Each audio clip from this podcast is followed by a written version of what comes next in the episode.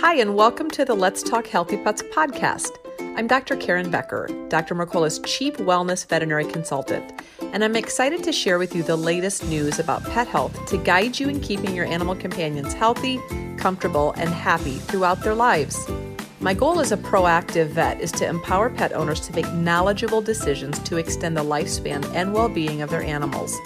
You're looking for more pet health tips, you can also subscribe to my free daily newsletter at healthypets.mercola.com. Thank you so much for listening and enjoy today's podcast. Hi, I'm Dr. Karen Becker, and I'm so excited I have Amber Dennison here. She is going to tell us about the amazing work she's doing in terms of rescue work in her community, in her state, actually, and about the transformation that this nonprofit has undergone to dramatically decrease the amount of euthanasias happening in a higher kill shelter. So, congratulations on your Game Changer Award. And we're so excited that you are here uh, to tell us more about the amazing work that you're doing, Amber. Welcome. And tell our listeners and readers a little bit about how you got into this line of work and specifically what you do with the organization. Okay, great. Thank you. I'm I'm honored to be here. Thank you very much. Um, I, my name is Amber uh, Dennison, and I live in Marietta, Ohio. Um, and I am a volunteer at the uh, Humane Society of the Mid Ohio Valley. Um, I um, adopted a dog when I bought my first house many years ago, um, and that it was my first interaction with the shelter. Mm-hmm. Um, and at that time, the shelters um, locally would euthanize um, for the public when the time came. And so 13 years after I adopted my dog, he was at, nearing the end of life. And I took him there, and they were very compassionate in handling that. Um, so I decided I wanted to maybe learn a little bit more about the shelter and and what they did and to volunteer and so that's kind of how i got mm. started um, I started just walking dogs and getting to know the people and the dogs, um, and and really enjoyed it and it became a passion and I felt a volunteer high and and so it just kind of wanted a little more of that.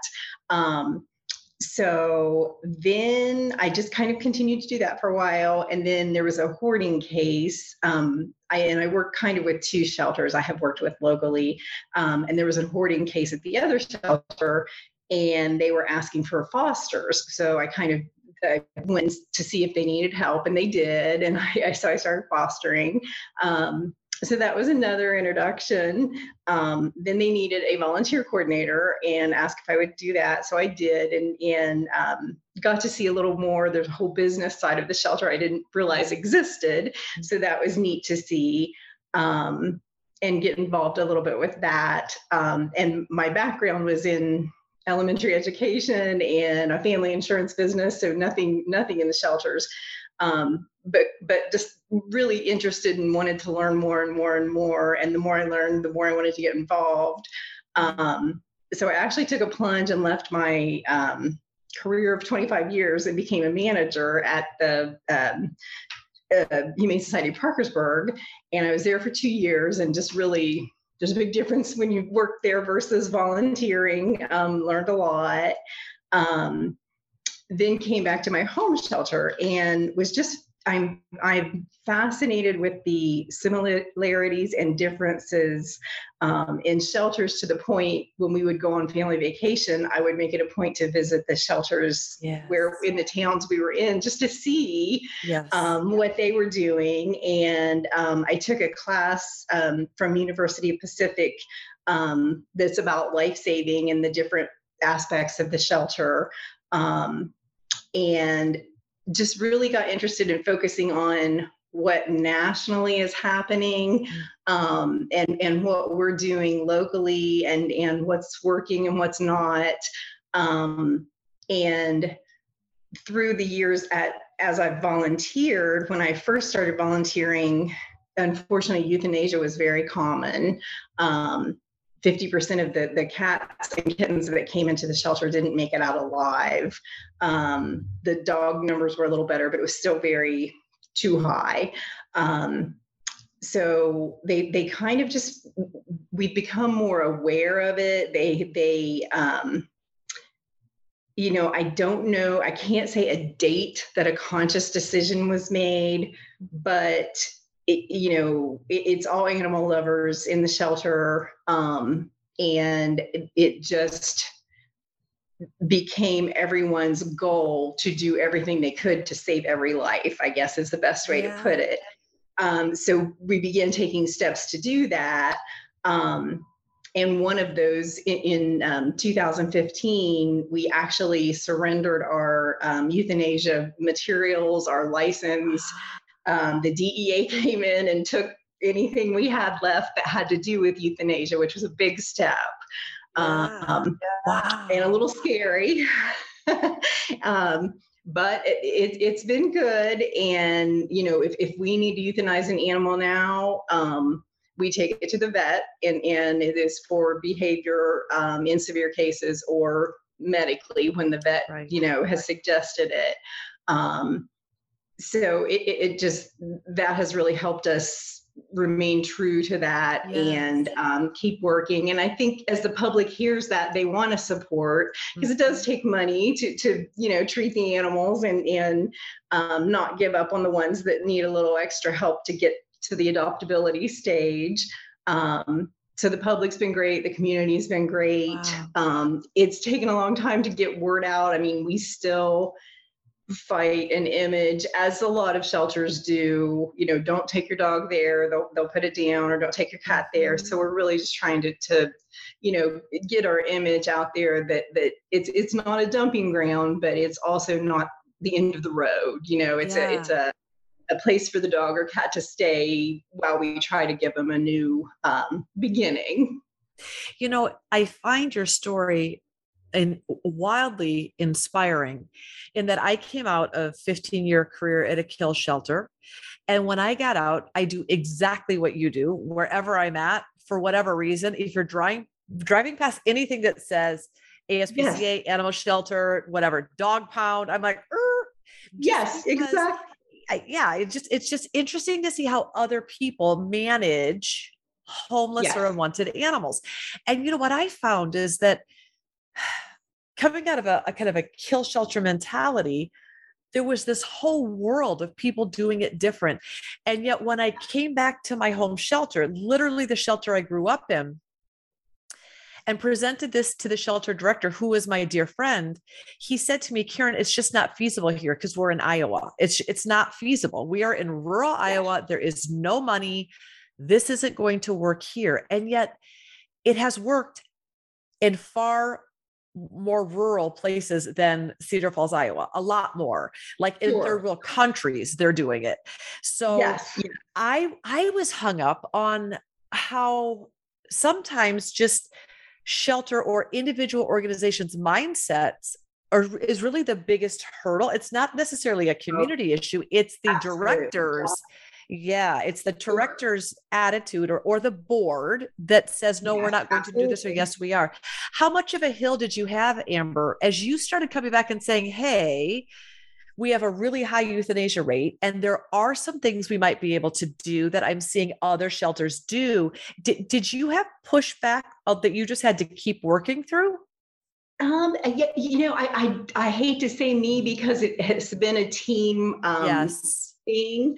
Yes. Um, yeah there I, with i won't say with the euthanasia so much there was i was fortunate um, and it's interesting the two shelters i'm involved in the one where i was a manager still euthanizes um, you know that's how they choose to deal with it um, whereas we will turn cats away um, you know so it's just it, and neither one is is a good answer i mean it's, it's right. just there's no good answer um, but I, I don't feel like the I, I I know what you're talking about because I have seen it on many things. We when I see something nationally, is, and sometimes I think that'll never work, and I have to kind of get used to the idea. And then if I present it, I, I can tell everyone's skeptical, but we we try to kind of I'm the chair of the ops committee, um, operations committee now, where the directors on it and a couple board members, and we meet monthly. And so I try to get the leadership on board.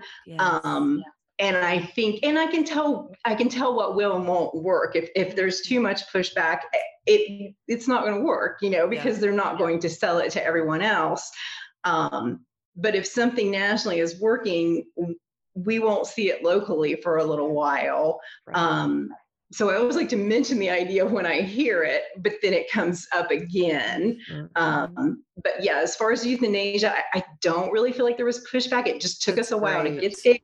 You bet. Um, you bet. We've had the the good um, life saving percentage, except we did we had a rough year in 2019 and took in a big hoarding case um, that had several cats that were a they were not they were feral and b they were um, not healthy Sick, and right, unfortunately right. A lot of them had to be euthanized and that really hurt our um, rate but it wasn't fair to the animals to, to exactly.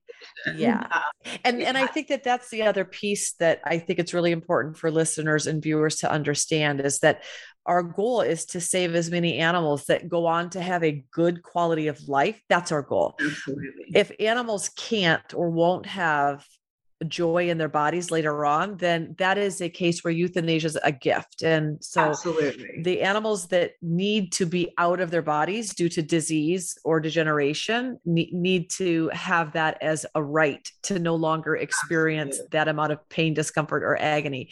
But for healthy animals that could lead a wildly happy and productive life. Those are the animals that it's a oh, it's an atrocity that eh, we still have such high euthanasia rates in many shelters for bouncy bubbly puppies and kittens yeah. that we're that we're yes. euthanizing and and that's the piece that you've been able to accomplish that's just wonderful and it was a lot of hard work but what a beautiful with satisfaction for you but for your community and actually your entire state i think your shelters was one of the oldest in ohio right it is. It's it's actually I think it's the oldest in Ohio and maybe one of the oldest in the United States, which uh, is really you know uh, yeah. Interesting and and feels good. Our our town is historic, you know, so that that is. Um, but but yeah, it's it's fascinating to read some of the history and and um, things that have happened along the way and and to be a part of that um, yeah. because it has evolved i mean there's been you know there's so many changes happening really at a rapid rate um, in all shelters and it is it's fascinating to see I in a shelter group on Facebook and just see nationally what's happening across the country. And there are still some shelters that are overrun and, and some that, that need animals. They, they're low on animals, which is amazing. You know, it's just um, how to get the, the animals that are the, the too many animals to the the yep. areas that need it. Yep. Yep. Um, so yeah, it, it's but but how beautiful that you what you are doing I mean, in your shelters rich historic history of being one of the oldest shelters you literally that term evolution you're helping your historic shelter evolve into being able to save as many animals as possible. And what a what a beautiful gift to your community. What do you love most about the work that you're doing? That's i, I thought a lot about that question um, I, I think to pick what I love most would have to be um, changing common misconceptions you know seeing going out with a group of volunteers and dogs and seeing people actually at that moment change their mind you know just say i didn't realize you guys had such great dogs or great cats um, and i didn't realize you guys did this or have a food pantry and and you know just trying to get a, a friendlier and more welcoming atmosphere in and seeing that happen um, is rewarding to yes. me. Yeah, um, that is. Yeah, that's beautiful. You're probably, I mean, in one way, you are you're bringing people closer together in your community by just providing uh, awareness of all of the services that you're providing which is beautiful it's really good yeah so absolutely. in all that you have um, done probably not even recognizing that your volunteer career would morph into a a midlife absolutely. career change if you look yeah. back on this magnificent animal related career that you have serendipitously kind of fallen into, what's one thing you would want the world to know? And that's, that's a tough one too. Um, I think just um, that they are needed um, that any little thing they do i think sometimes people just avoid a shelter either they think it's going to be sad um, but such little thing there's been times i didn't want to volunteer and i showed up and eh, you know someone's carrying in bags of dog food that were donated and i thought what if i hadn't shown up? I wonder who you know and and and i've shown up with my hands full and someone's there to to take a bag and you know if you donate i mean i do the the Facebook uh, Tuesday Dollar Tuesday and and those type of things. And I don't think people realize donating five dollars has a huge impact because there are multiple people doing that. Or we put out pleas for um, you know we were out of dog bones and people just ship a couple boxes or go to the pet store and get some and bring them. And I just I think there's a lot of people out there that don't realize what a little thing they can do that will make the day of the shelter workers and volunteers and the dogs yes. and the cats. Um, and it does make a difference in volunteering and walking dogs. I mean, sometimes that seems so minuscule, but to those dogs, it's everything. Yeah. So I, I think I just would want them to know that that they are needed and can make a huge, huge difference. That's such an important point that we all are capable of serving in some capacity. Our jobs as humans is to figure out how we can serve. If we have money, yes. we can give it. If we have time, we can offer it. If we love yes. to walk, we can walk with dogs that need to be walked there's you know there there's something each of us can give to our community yeah. our local community shelter so that's that's that's a good tip and you find things you enjoy i mean there's things i yes. don't enjoy and yeah. other ones, you know, there's something for everyone. Yeah, so, there yeah. is. There is. That's beautiful. Amber, people Thank wanted to learn more about where to find you, either on the on a website or Facebook. Where would people sure. go to learn more? Um, I am on Facebook. My name is Amber Dennison, and, and I will respond to messages if anyone has any questions. Um, our shelter has a website. Um, I, I'm I, it's a small shelter. I do I'm the webmaster, and I do other things too. Um, but it, our website is www. HSOV, which is for Humane Society of the Ohio Valley, um, .org and um, that's a place that they could go and learn more about the shelter. Um, and I'm also, um, if you send an email to public relations at hsov.org, that's would also come to me. So um, I'd love to hear hear from anyone that has any questions or or anything about our shelter or volunteering or anything. Wonderful. Well, we're so thankful that you are have taken the um, desire, uh, the uh, the unction when you said, you know, I just felt like I needed to volunteer, and then you felt like you needed to do more, and then you felt like you needed to do more again. Good for you for following your heart. Uh, it has resulted in thousands of lives being saved because you're doing what you are called to do. So we're incredibly thankful for animal lovers just like you around the world that uh, that are brave enough to do what they're called to do because you are making a big difference and we're so thankful. Hence the Game Changer Award. So congratulations.